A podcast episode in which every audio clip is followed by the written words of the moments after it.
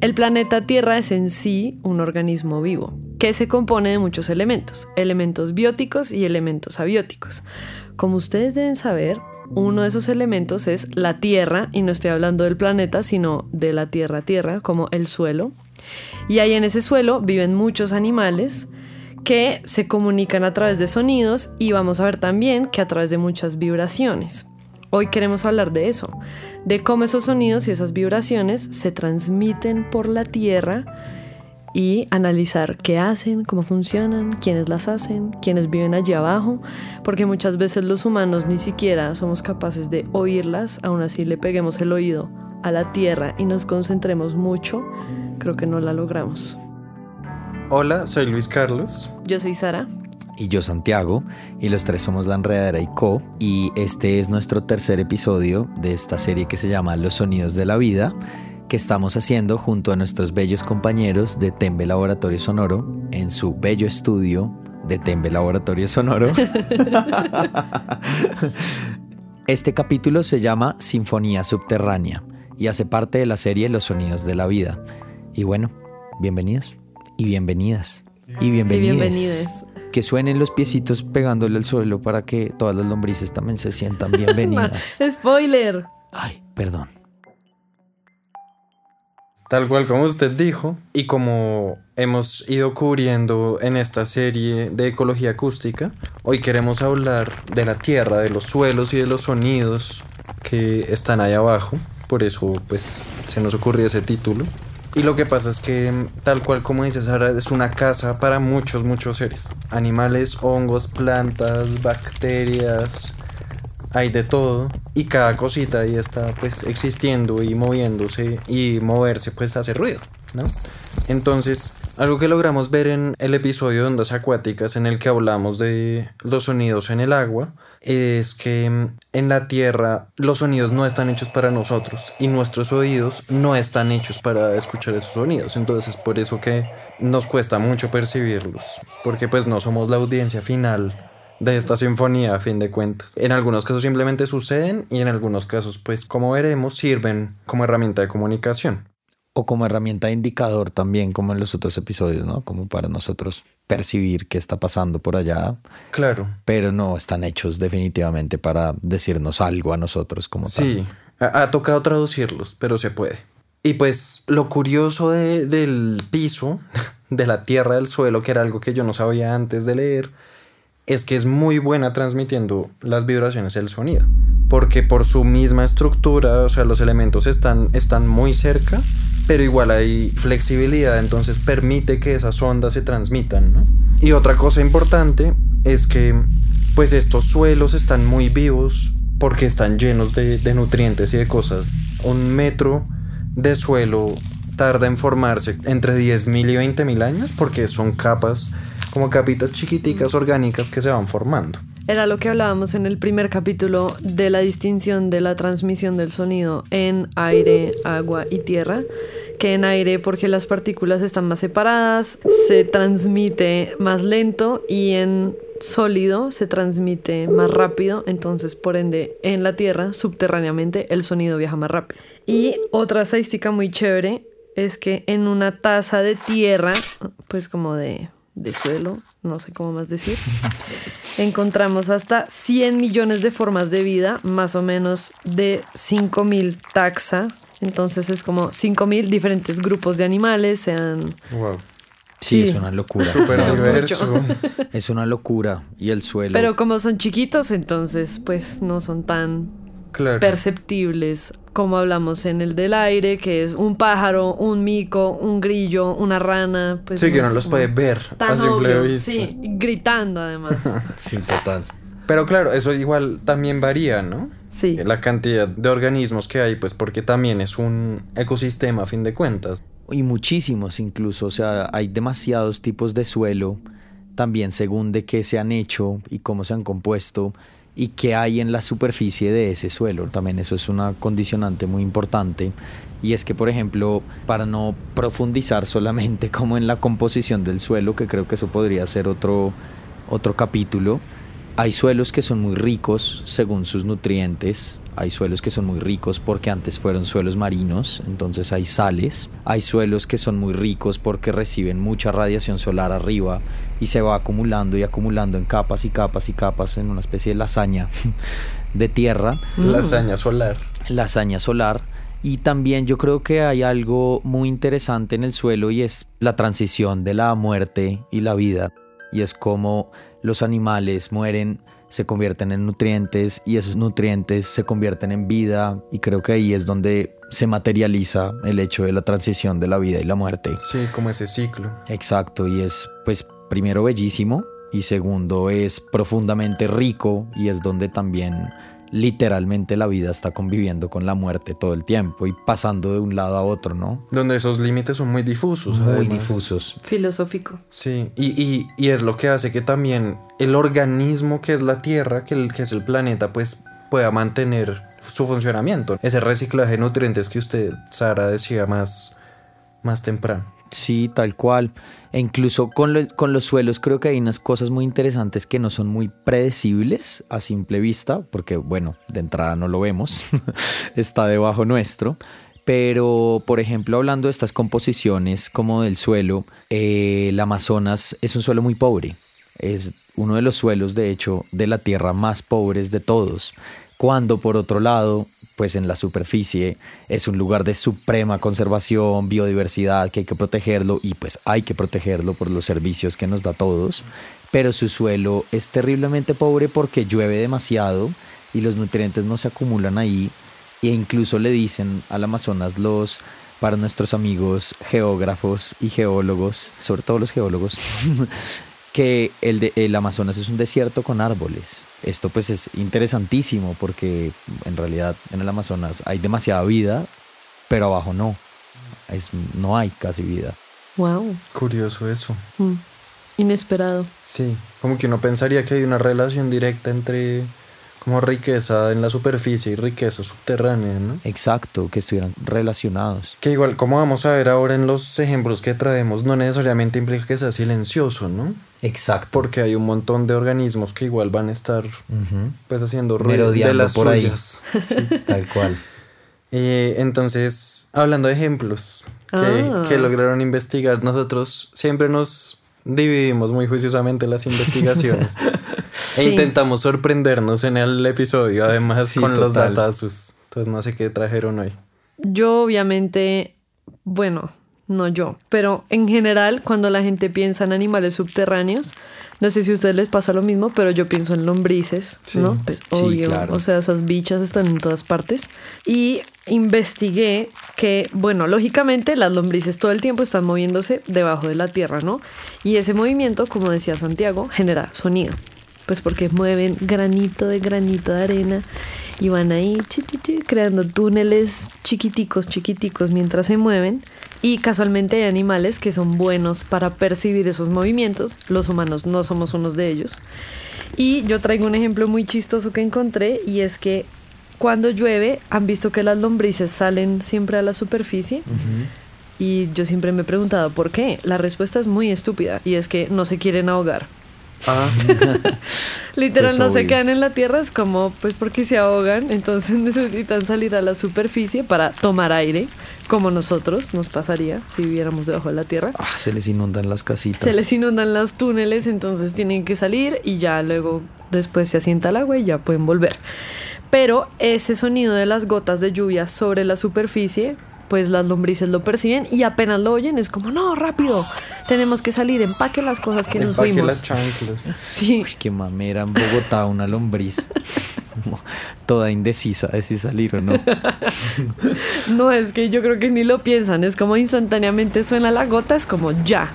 Vámonos ya porque se acuerda lo que pasó la vez pasada que nos salimos, su primo se murió.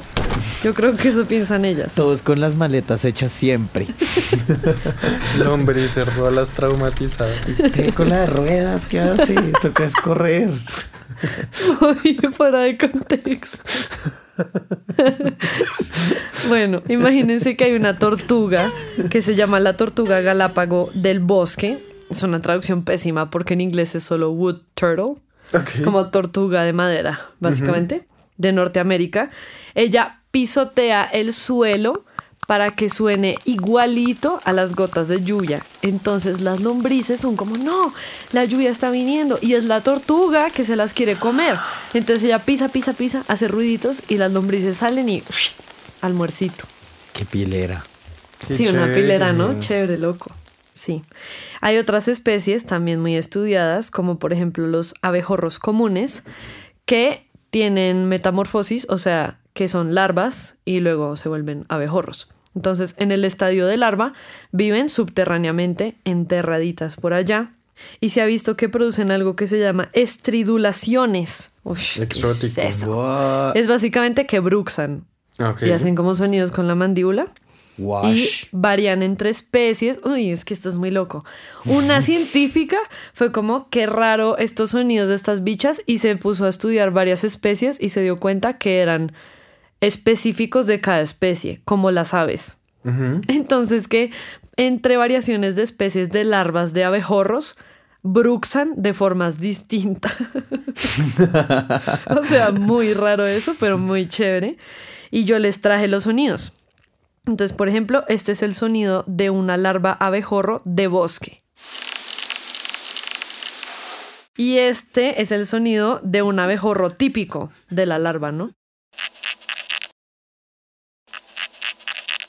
Y la investigadora Ya lo pillé. Suena raro. son, Sí, suena son raro. bien distintas. Ok. Y esta sí. investigadora que estaba estudiando estos sonidos se dio cuenta que cuando aísla las larvas, o sea, cuando la larva sabe que está sola, no estridula, o sea, no hace sonidos. Pero cuando sabe que hay más larvas a su alrededor cerca, ahí sí se ponen a bruxar. Entonces fue como, ¿qué? Todavía no sabe por qué lo hacen. De pronto es como algo social, quién sabe, no sé. Ahí Les dejo de Sí, separación. total. No, de, de ansiedad social. ah, Y empieza. puede ser Empiezan, se ponen el retenedor. No el tanto. Invisalign. En eso va a no terminar esta investigación. En un alineamiento de dientes En un- para larvas. Sí. En un nuevo campo laboral que va a ser la odontología fórmica.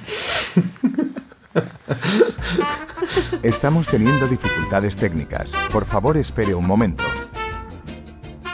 Pues bueno, no, hay unas especies que viven en el piso que son demasiado maravillosas, que son las hormigas, ¿no? Por todas sus formas de ser, formas de trabajar, formas de coexistir. Pues cualquiera que se vio bichos, la Exacto. película, mm, lo sabe. ¡Locos! ¿Saben qué es esto? Esto, amigos, es publicidad engañosa. Las hormigas, eh, pues obviamente no, bueno, no, obviamente no. Las hormigas han sido muy estudiadas por la gente que le interesan las hormigas. Sí. Claro. son- porque además hay muchas, muchas diferentes hormigas en la. Tierra. ¿no? Y pues hay un parche de hormigas que son las hormigas mediterráneas que viven en los suelos mediterráneos, que tienen una comunicación muy estudiada y al parecer muy compleja, porque en general las hormigas se comunican debajo del piso a través del olfato. Como que el olfato y las feromonas son lo que más las hace a ellas como, uy, ok, esta es de mi grupo, uy, ok, esta es la reina, huele a reina, literal. Y estas se dieron cuenta que entre ellas literalmente se saludan y se saludan entre las diferentes clases, entre la reina, entre las soldadas y entre las trabajadoras. Y es muy interesante porque pues varía según su jerarquía social, entonces hay una especie como de dialectos entre la misma especie. Con la reina eso, buenas tardes, señorita reina, cordial saludo. Exacto. y entre obreras es como, ¿qué hubo? ¿Qué hubo, ¿Qué se narra? Perro. Perdón, hormiga. ¿Qué hubo, Ormi? Bueno, pues el caso es que en este lenguaje hormiguístico del Mediterráneo aparece un escarabajo. Y el escarabajo siempre, hasta hace poco, se creyó que entraba a los hormigueros de las hormigas por camuflar su olor, porque creían que el olor era como el principal método de bloqueo de acceso a los reinos y a los hormigueros. Este escarabajo se dieron cuenta que hacía los dialectos de las hormigas ¿Qué? los diferentes dialectos, al punto que las hormigas la saludaban resto y la hablaban resto a los escarabajos y se les pegaban y los literalmente se les pegaban como súper cerca y el escarabajo era como, ah, no, pues esto, yo, yo ya estoy más adentro que quién sabe qué. Y la idea de ese escarabajo es comerse las larvas de las hormigas. No. Y se metían hasta el fondo, se meten. Esto está pasando ahorita en el Mediterráneo. Ale- ¿Dónde está? alerta. ¿Dónde está este titular en los noticieros? Exacto, esto porque no salen los noticieros. Ay, no. Y sí, el escarabajo se metió eh, pues a los hormigueros a partir de aprender literalmente el idioma subterráneo de las hormigas. Me lo imagino como ese meme de Steve Buscemi. Que dice, Howdy do, fellow kids. Que es como un cucho aprendiendo a hablar como los jóvenes de hoy en día. hello fellow ants. Exacto, y todo apagado. En realidad, nadie se ve con nadie. Es que eso es lo chistoso también. Y Claro. claro, ella pasa, imagínense una fiesta a todas oscuras y ella hablando el mismo idioma y como, ¿qué hubo? ¿Eh? ¿Qué más? ¿Eh? ¿Cómo van por allí? La reina, ¿cómo estamos? Y pues todos como, pues bien, siga, pas- pásese. Y luego, luego comiéndose sí, las empieza a sonar. larvas. De hecho, es muy paila porque en el paper literal lo que decía cómo se comían las larvas era, es que era como un smoothie para el escarabajo. O sea, era como... Hasta luego. Muy buen sonido, es muy... Exacto. Dejémoslo, por favor. Y bueno, pues también hablando de, de dialectos subterráneos y de comunicación subterránea, también está este animal que creo que se ha vuelto una especie de meme, pero mucha gente le da como un poco de asco, que son las ratas topo desnudas, las Ajá. que no tienen pelo. Como Sí. Rufus, el de Kim Possible. Ajá. Exactamente. Específico. Un saludo a Rufus de Kim Posible. Claro que sí. ¿Qué hay? Las ratas topo también tienen una jerarquización, también hay una reina, funcionan como un matriarcado. Ok. y también hay unas trabajadoras. Entonces las ratas topo, parecido a las hormigas, tienen también sus propios dialectos. Pero en las ratas topo pasa algo muy curioso y es que hay estudios que han evidenciado que cuando las reinas empiezan a envejecer, se pierde un poco la comunicación de toda la colmena de las ratas. Entonces, todo el grupo de ratas es como, no, pues esta viejita ya está hablando como literal en su propio idioma y no la entiende nadie. Ay, no. Y se empiezan a entender menos entre ellas. Y cuando son jóvenes las reinas, sí es como mucho más, como hay como mucha más cohesión de lenguaje literalmente y todos se entienden entre ellos. Y hay algo muy bonito, me parece a mí, y es que hay estudios lingüísticos de nuestros idiomas y es que pues las ratas topo evolucionaron muchísimo antes que nosotros, ¿no? Entonces se ha visto como un- una similitud de cómo a partir de diferentes reinos o pues de diferentes clanes más bien de ratas topo hay variaciones en los dialectos y se ha visto que hay idiomas raíces y otros que se han derivado a partir ¿Qué? Ajá. Y al punto que unos ya no se entienden con otros porque ya pertenecen a otro clan. Y hay estudios que han comprobado eso sacando a las ratas topo bebés, como vamos a poner a esta rata topo aquí. Y es como árabe. y ellas como, venga, yo no pertenezco a esta, a esta- entiendo nada. a esta gente. Exacto, no entiendo nada, no entiendo a nadie. Devuélvanme a mí, a mi tierra. Y, y es muy loco porque hay símiles de cómo el, el lenguaje va mutando y va evolucionando. Qué interesante. Es súper interesante y pues en nosotros también, evidentemente. Los Claro. clanes nos hemos dispersado y hemos generado idiomas propios que igual tenemos pues raíces como Sí. este idioma con el latín. Vemos a Sara llorando aquí al frente. Muy conmovida. Muy conmovida por las ratas topo. Las ratas topo expatriadas. Qué chistoso. Estamos teniendo dificultades técnicas. Por favor, espere un momento. Y bueno, nos podríamos quedar hablando, creo que toda la tarde y todo el día de comunicación debajo del suelo, pero también es chévere hablar del sonido como tal, ¿no? Claro, Y- pero todo esto igual son, son formas, son cosas que están sonando abajo que uno ni idea, ¿no? Es que eso es lo que me parece loco. Porque yo, por ejemplo, es- estas larvas de cucarrón, que no sé si en todas partes, pero al menos en mi colegio les decían chisas. Cuando llueve salen un montón, un montón, un montón en, en la sabana bogotana. Sí. Y obvio tienen mandíbulas y patas y obviamente suenan un resto, uno no piensa en eso. Una locura. Y nos olvidamos de que todo está oscuro. Yo creo que, que de pronto los olores tampoco se transmiten muy bien por debajo de la tierra, entonces pues ¿qué les queda? Pues el sonido, ¿no? Sí, la vibración como Exacto. Yo les traigo ejemplos de, pues, de plantas porque amo las plantas, ¿no? Y nosotros esto lo hablamos, y no sé si tenemos como fans firmes de la enredadera escuchando este episodio, pero nosotros ya tocamos este tema y es que las raíces de las plantas suenan. Las raíces crecen, ¿no? no su, su movilidad es más de crecimiento, más que como moverse como tentáculos, pues que van creciendo. Y parece ser que mientras crecen van haciendo como unas rupturas en las células o unos cambios en sus células que son tantos que a nivel celular que logran sonar. Wow. Como la reproducción de Sí, es como y, y suena, aquí les ponemos un sonido de ejemplo que son las raíces de maíz. Y suena como como Como crujidos. sí, como crujidos, es muy raro. Como rompiendo el suelo también Sí, un exacto, poco, ¿no? exacto. Pero no, lo que, lo que parece que está sonando es la raíz Wow, como increíble. tal.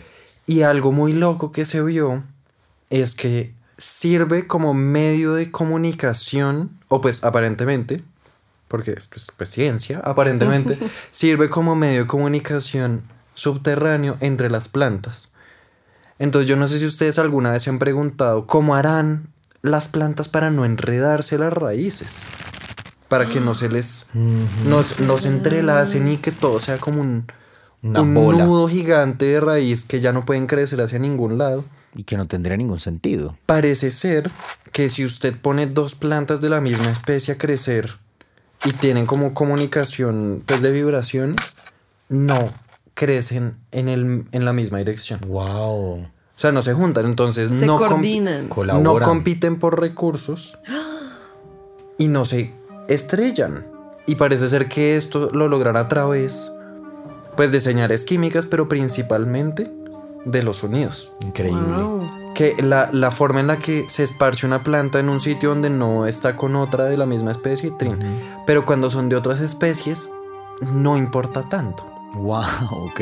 Porque entonces como solo los panas, solo con, con los De panas. pronto es otro idioma para la propia planta. Exacto, incluso. es otro dialecto que no puede que no identifique como No te entendí. no sabe que estás aquí, perdón. Mi izquierda es tu derecha. Y lo otro loco, lo otro dato muy loco que, que encontré, pues que en serio estoy todavía en shock, lo leí hace días y ya estoy como, ¿qué es esto? es que hay un problema grande en las ciudades y es que las plantas eh, se tiran las tuberías. Y yo como que nunca me había preguntado por qué era, porque pues yo entendía que las raíces buscan la humedad, ¿no? Pero las tuberías como que aíslan eso, como que una tubería bien hecha pues previene que se salga la humedad de la tubería, entonces ¿cómo la encuentran las plantas?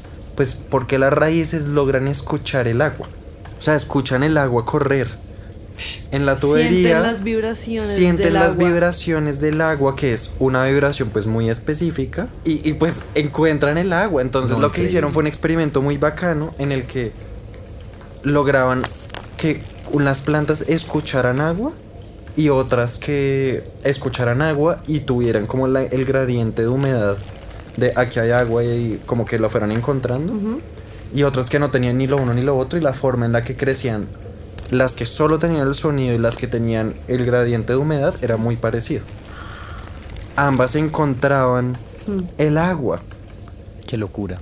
es muy, muy, muy loco. O sea, logran escuchar.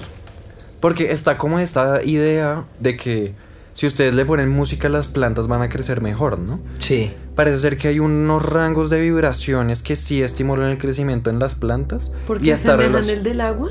Está relacionado con esto. Ah, wow. ¿Y cuáles serán?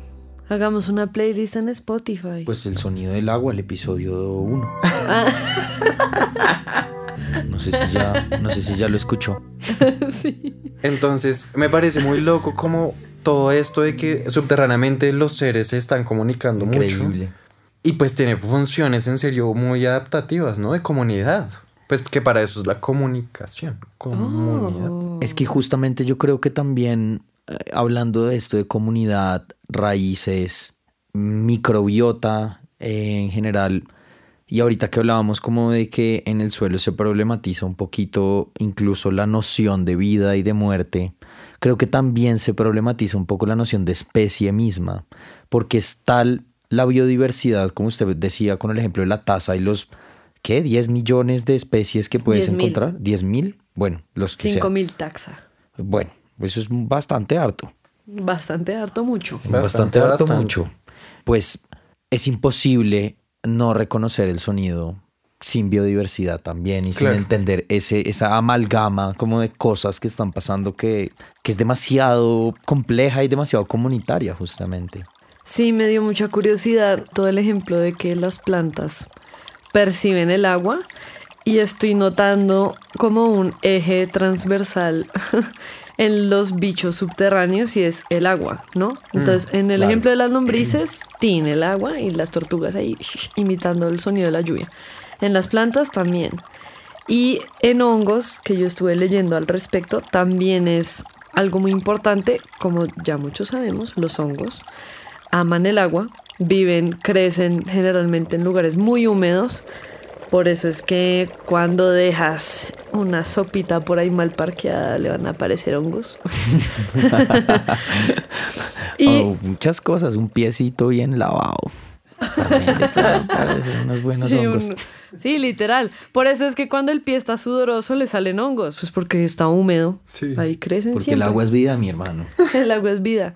Entonces, imagínense que los hongos tienen una parte muy importante que se llama el micelio, ¿cierto? Sí. Que son como estos bracitos por donde se comunican y se pasan todos los nutrientes. Que es medio como una raíz del hongo. Sí, sí, es como parecidito. En realidad el champiñón no es el hongo, solo es como... La flor del hongo. Sí, más es como una florecita del hongo. El hongo en sí está en el micelio y el hongo en sí es súper microscópico, súper chiquitico y es como el que toma las decisiones del micelio. Estaba pensando que es pésima la expresión popular de, de que de como un hongo. O sea, ¿Como solo? sí, como solo, porque pues un hongo es todo menos solo, ¿no? Sí, es una colonia. En sí mismo son colonias, Muy claro. buen, muy buen apunte hoy. No hay un hongo solo. Exa- nunca, ni nada. Y es como estás absolutamente equivocado. Equivocadex. bueno, imagínense que el micelio tiene unas relaciones muy interesantes con las tormentas eléctricas. Porque relacionado con las tormentas eléctricas, generalmente siempre, casi siempre, llega la lluvia, ¿cierto? Y como ya dijimos, la lluvia es muy importante para los hongos. Entonces imagínense que los hongos tienen como una señal de alerta que son los rayos de la tormenta eléctrica. Porque después de la tormenta eléctrica es que viene la lluvia. Entonces caen los rayos o los truenos o lo que sea que sea como le digan ustedes. Y eso es un sonido de, ba- de baja frecuencia Sí. que retumba en lo subterráneo, Claro. donde están nuestros honguitos ahí Claro, existiendo. las bajas frecuencias llegan más lejos, ¿no? Además. Entonces, cuando el micelio detecta el trueno, se despierta porque es como, ay, ya viene la lluvia. Y comienza a transportar los nutrientes que además alimentan la tierra. Entonces, la conclusión es que varios sonidos de bajas frecuencias, que muchos de ellos los humanos no los podemos percibir, despiertan los micelios de los hongos que viven debajo de la tierra y eso hace que ellos ayuden al crecimiento de las plantas, a que sea la comida de otros Qué animales, no sé qué. Sí, todo por la lluvia, es que aman la lluvia. Mientras las lombrices van, ¡corra! Los miceles son como, "Oh, abran Sí. los brazos. Rápido. Incluso miren este ejemplo tan chistoso. Leí un estudio de un hongo patógeno de frutas que crecía más cuando le ponían grabaciones de sonidos de neveras. Ah, O sea, cuando el hongo oía el... mm, el hongo era como, oh, sí. y creció un resto.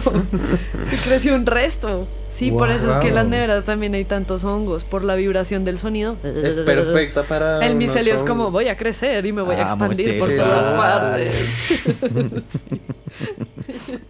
Oiga, increíble. Es que son relaciones demasiado antiguas en la historia de la Tierra. O sea, algo como rayo, suelo. ¿Hace cuánto existe? Es una cosa Muchos. ridícula. Antes que la vida, creo yo. Sí, yo también. Sí, sí, Exacto. sí. Incluso hay un micólogo, o sea, que estudia los hongos, No que los se micos. llama, no los micos, sí, no se confunda, que se llama Paul Stamets. Dice que, abro comillas, La naturaleza siempre está escuchando a través del micelio. El micelio es como las cuerdas de un violín, las cuerdas de un piano o las cuerdas de una guitarra. Estos son filamentos que son sensibles a las vibraciones. O sea, el micelio está pendiente todo el día a que le llegue un sonido de baja frecuencia para despertarse y empezar ahí a ser muy chévere. Wow. Y se ha comprobado que los micelios saludables, o sea, los que transmiten más nutrientes y están más despiertos, ¿por qué? Pues por los sonidos, ayudan a crecer más plantas abundantes y más sanas. Qué loco. Increíble. Muy chévere, sí. Arriba los hongos. Entonces venimos hablando de todos estos sonidos que no podemos escuchar y en este caso pues también hay gente que dijo como momento, pues todo esto Se está puede. haciendo ruido, ah, se puede, tenemos micrófonos, hay tierra, pues intentemos a ver qué pasa, ¿no? San Diego yo encontramos dos ejemplos. Yo encontré uno. Un ejemplo de, de estos proyectos es Sounding Soil, que es un híbrido entre proyecto investigativo y proyecto artístico en Alemania, eh, digo en Suiza, perdón, que busca generar sensibilidad hacia los suelos y hacia la biodiversidad de los suelos, como la, la no sé cómo llamarlo, ecología de los suelos, Sí, claro. Tal usando el sonido. Y han descubierto diferen- diferentes cosas a lo largo de, pues, de sus grabaciones. Tienen un mapa sonoro divino que es básicamente Suiza y tienen puntos diferentes donde uno puede entrar a escuchar grabaciones de los Sí, suelos. suenan chéveres, Y tienen la descripción como de eh, aquí estaba lloviendo o era un bosque de pinos, no sé qué, súper loco, porque cada uno es muy distinto, ¿no? Lo que se dieron cuenta en general es que los suelos sanos son los más sonoros. Son aquellos que tienen, como habíamos dicho, como más biodiversidad andando por ahí. Y como flujo. como Más flujo, más tráfico, eh, más- tráfico. Interacciones. Interacciones, todo, porque pues obviamente donde hay más nutrientes, donde hay más vida, pues va a haber más ruido, ¿no? Tal cual. Como el mar, el mar no siempre está sonando porque pues está lleno de bichos que se están moviendo por ahí. Y de energía, literalmente. Exacto, y es lo mismo, es, es como uno de los descubrimientos grandes que han hecho y, y la gente en serio como que le, le da mucha impresión pues esto y básicamente lo han hecho pues metiendo micrófonos bajo tierra. Increíble. Hmm. Sí, yo también estuve viendo de un par de artistas. eh, ellas se hacen llamar como electrobiota y son muy chéveres porque estudian muchísimo la ecología del suelo justamente y hacían muchos estudios igualito al proyecto de Sounding Soil de enterrar tal cual micrófono así como ¿a, A qué suena qué esto? Y claro, una literal orquesta subterránea que generaba un montón de sonidos, un montón de frecuencias, un montón de cosas. Y dijeron, bueno, ¿y ¿qué pasa si ponemos esto en la ciudad? ¿Qué cambios hay? Y a partir de esa pregunta me pareció muy lindo que crearon un proyecto que se llama Rizosfera FM. Y es que montaron una estación de radio a las ciudades a las que van y la estación de radio está pegada con el suelo de la ciudad y uno puede literalmente buscar la frecuencia de mis raíces de la ciudad que están diciendo hoy. Sintonizar el suelo. Exacto, están sintonizando el suelo, pero es un poco triste porque es muy pobre, suena muy poco, incluso, como usted dice, son sonidos que no estamos hechos para escuchar y también en los suelos pobres también hay sonido, pero sí hay mucho más silencio, es decir, así se utiliza más tecnología para buscar frecuencias más altas o mucho más bajas. Hay silencio. Ellas dicen que obviamente se debe pues al concreto, que es toda esta capa que aísla justamente la entrada de la lluvia y pues esto va a dificultar que las lombrices se muevan, que los micelios crezcan, que bueno, todos estos ejemplos que hemos dado de cómo el sonido del agua al impactar contra el suelo pues genera una alerta para muchísimas especies de todos los tipos, pues el concreto es tapar ese sonido, desconectar a toda esa microbiota de esa posibilidad de escuchar el Esa mundo. señal, claro. Entonces, me parece súper lindo que además es una estación de radio porque ellas dicen que abajo también hay ondas acústicas. Entonces, pues el radio es un invento muy interesante porque es pasar nuestra voz a través de ondas muy lejos Y hacia arriba. y hacia arriba. Entonces, es traducir eso hacia abajo del suelo, pues para que nosotros lo escuchemos. Rizosfera FM. Chévere, y esto va pues nuestro, digamos, nuestra discusión de cierre, que es exactamente, los humanos siempre logramos como meternos en donde no nos llaman. Otra vez la, la nota triste. Sí, y, y se ha visto en, en este tipo de grabaciones que se escuchan construcciones, obviamente como de maquinaria pesada, pues, o sea, cualquiera ha ido por una calle en una ciudad y escucha el raqueteo de estas máquinas que pulverizan el, el concreto, que ya para nosotros es como, uy, Dios mío, ¿qué es esto? No me, no, me dañó la mañana, pero pues para una lombriz. que no ve, o sea, que básicamente vive de No, una vibración ahí horrible. Se un acabó el mundo, se acabó el mundo. Es peor que la lluvia. Claro, sí. Más Es peor que una tortuga. Ahí Que iban a creer golpeteando. que había algo peor que la lluvia. sí, en su pequeño mundo de lombriz. Y algo que me pareció muy loco es aviones. Se escuchan en esas grabaciones, la o sea, tan ruidosos son los pinches No. aviones que se alcanzan a escuchar en grabaciones subterráneas. No. O sea, sus vibración, las vibraciones de esas turbinotas gigantes pues logran incluso afectar el, el subsuelo. Y pues también estas orquestas cambian dependiendo pues de la, de la biodiversidad, pero entonces en paisajes muy intervenidos o por ejemplo en, en monocultivos o en sitios donde se usa esta agricultura tan violenta de, de agroquímicos para matar a todas las otras plantas y matar a los hongos y esto, también hay más silencio. Porque sí, estás como previniendo que una plaga se coma tus matas, pero estás matando todo lo que hay debajo. Eso también afecta a los insectos, afecta a los gusanos, que no son insectos, afecta em, pues A todos estos hongos, Ratas topo. a las ratas topo seguro. Entonces también pensar las formas en las que habitamos el planeta y cómo los diferentes usos que le damos al suelo también están afectando pues su sonoridad. Tal cual. Yo creo que también ahí hay un, un- un efecto muy grave que no estamos logrando muy bien y es que este aislamiento también que usted dice con, con las ciudades y con, bueno, todas nuestras intervenciones están generando que muchas veces ni siquiera llegue, y vuelvo al tema que tocábamos también antes, la muerte al suelo. Y esa muerte representada en un baño de nutrientes para todos esos animales que viven de ello.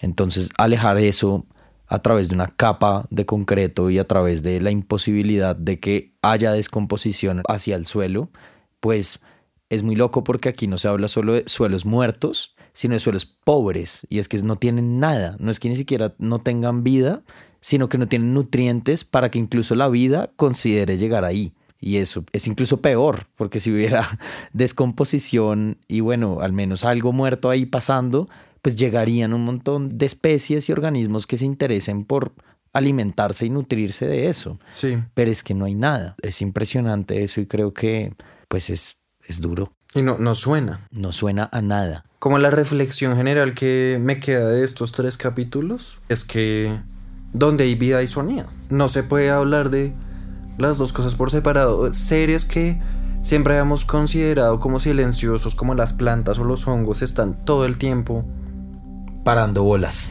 Sí, escuchando y haciendo ruidos para comunicarse o para simplemente ruidos que suceden cuando algo existe, ¿no? Tal cual. Eh, tal vez el, el único paisaje insonoro son como donde no hay atmósfera, donde no... El espacio exterior. Sí, exacto. Todos estos planetas donde no hay vida, donde solo roca, pues debe ser muy angustiante porque estamos hechos, o sea, hemos... en- Yo creo que en nuestra existencia en la Tierra, pues yo que no, no soy astronauta, les doy ese dato, no, no he ido al espacio. Dato curioso, Pozo no es astronauta. Para los que creían, que, no es. que estaba grabando esto desde Sí, la Pozo tenía- Estación Espacial Internacional. No, todavía no he ido. Pero lo que debe ser muy loco ir a le- como un lugar donde no suena nada porque siempre estamos rodeados de sonidos. Tal cual. Sean sonidos eh, orgánicos, naturales, producidos por vida o sonidos pues producidos por nuestras máquinas o, por nuestros parlantes, pero siempre hay, hay sonidos. Esta serie lo que ha buscado es estimular sonoramente esa curiosidad por, por los sonidos de la vida, ¿no? Por el mar de ruido y de, de constante comunicación en el, que, en el que estamos viviendo. Eh, esperamos haberlo hecho un poco a mí. La investigación sí me generó como mucho amor hacia el sonido que antes en realidad no tenía. Yo creo también que allá donde hay sonido está pasando algo, ¿no? Sí, Y por un lado está pasando algo que, bueno, eh, de cierta manera, gracias a que hemos desarrollado inventos que nos permiten ampliar nuestros oídos cortos frente a la infinidad, porque creo que aquí sí se puede hablar de infinidad de rangos, frecuencias, sonidos y formas de emitir cosas desde quién sabe qué fuente, porque también eso es infinito, pues también es que si de pronto hay algo que no escuchamos es porque no hemos entendido cómo escucharlo. Pero si se está moviendo o se está manifestando de alguna forma, muy probablemente va a haber un sonido ahí detrás. Solo que nos hace falta de pronto a veces escucharlo atentamente. También es chévere igual aceptar que hay sonidos que no están hechos para que nosotros los escuchemos, que eran lo que ustedes decían al comienzo. Así como hay animales en el mar que nunca en la vida vamos a descubrir, no sé cuántas especies de medusas hay, no las vamos a conocer todas porque viven muy subterráneamente en el mar, pues ellas seguro también están haciendo sonidos porque viven en lo oscuro y en el mar se propaga muy rápido el sonido, entonces también como qué chistoso pensar todos los sonidos que nos estamos perdiendo, pero qué emoción saber que ellas están tranquilas, charlándose entre sí. Bueno, un poquito más tranquilas que por lo menos las lombrices. las lombrices al lado de un pozo de fracking. sí, debe ser más tranquilo. Pobrecitas. O sea, no sé, es que yo pienso, por ejemplo, yo, esto es como muy pendejo, ustedes hablan de cosas muy filosóficas, pero yo soy muy sensible al sonido y yo tengo unos audífonos que cancelan el sonido y los uso constantemente en mi casa porque solo me irrito demasiado de los sonidos de existir, De los ajá, de los sonidos de la vida. O sea, si yo me pongo los audífonos porque no me trama oír a los carros de la calle y no me trama oír los camiones y no me trama oír a mi hermana y a mi mamá gritándose de- del cuarto a la cocina que sí ya hicieron el arroz y no sé qué cosas. Imagínense en serio una pobre lombriz, o sea, no puedo parar de pensar en las pobres lombrices y los otros animales que no solo tienen que soportar nuestros sonidos, sino además tienen una necesidad mucho más importante de comunicarse entre ellas que nosotros, los humanos. Sí. O sea, cual. nosotros en verdad hablamos mucha. Pues mucha. vea. ¿Y por qué somos los que más nos oímos, maldita sea? Apaguen este podcast, no más, clausurado. Vayan, vayan y peguen, Cancelado. peguen la oreja al piso, Sí. al suelo más cercano. Paren de oír esto y vayan y peguen la oreja al piso nomás.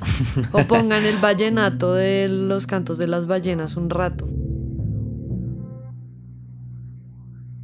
Este podcast fue coproducido por La Enredadera y Compañía junto con Tembe Laboratorio Sonoro. La producción estuvo a cargo de Valentina Bonilla, Simón Turriago y Manuel Suárez. La grabación, diseño sonoro y mezcla estuvo a cargo de Nicolás Gutiérrez García. Gracias por escucharnos y esto es todo. Y fin del comunicado. Fin. Hasta aquí las noticias, Tulio. También aprovechamos para contarles que este julio 2023 vamos a hacer un evento de celebración del Día de la Escucha en donde pensamos tener charlas e invitados sobre este tema de el sonido. Entonces están más que invitados también a asistir. Estén muy pendientes de nuestras redes sociales y las redes sociales de Tembe Laboratorio Sonoro.